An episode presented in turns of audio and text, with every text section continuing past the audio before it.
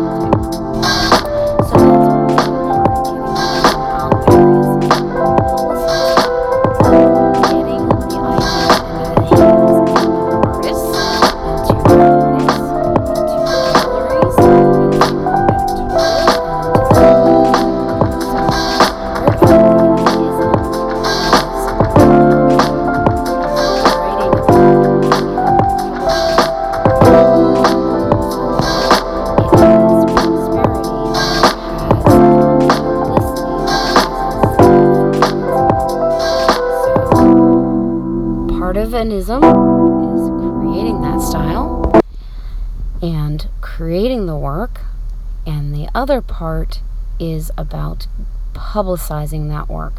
And creating an ism is partially about getting people on board. So it's also about networking, it's about getting other artists to buy into your style and expand on your style and interact with your ism. Certainly, modernism. Many artists adopted the style of modernism and made it their own.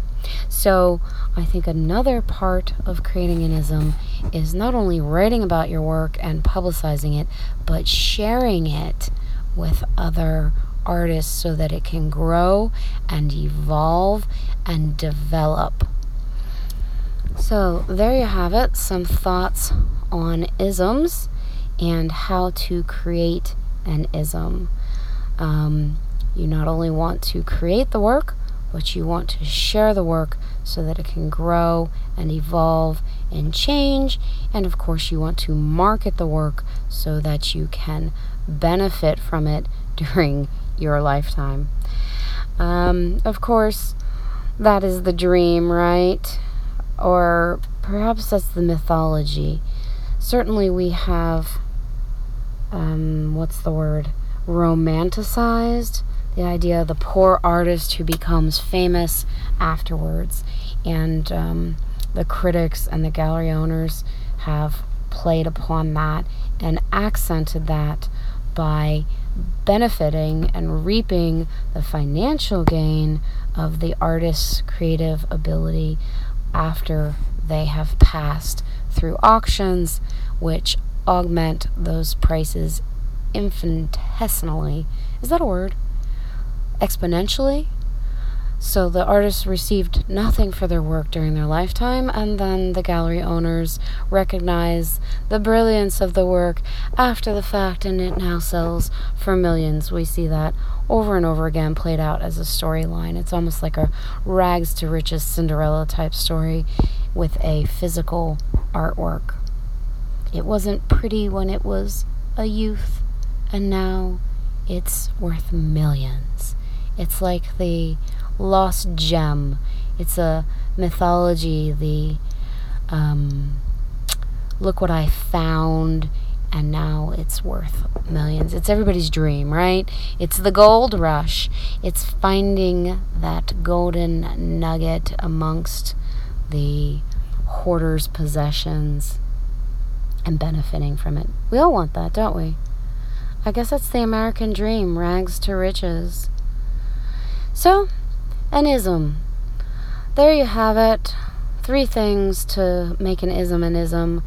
Not only creating the style as a synthesis or a rejection or a um, expansion on previous styles. So it can be a synthesis of multiple styles coming together, it can be a rejection of a previous style, or it can be an expansion of a style.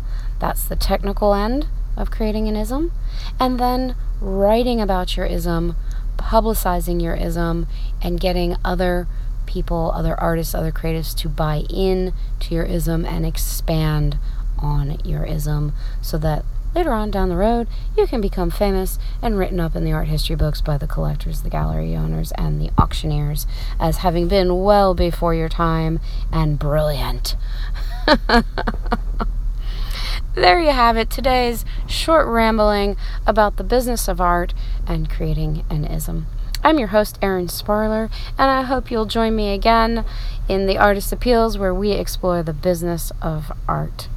Coming up in um, the Artist Appeals on the Artist Pearls, the podcast. Every Friday we have our interviews. I've got some great interview guys. Come back on Fridays for full length, hour long interviews where we get into the nitty gritty of making a living in your arts. We talk to every creative we can get our hands on from stamping manufacturers to large CEOs of businesses and everyone in between, from glassblowers to graphic designers to hand letterers, everybody, painters, you name it. I like talking to them. As long as you're a creative, I want you in the house. Thanks for joining me, and I'll talk to you tomorrow. This has been another short rambling on the Artist Appeals. Bye bye.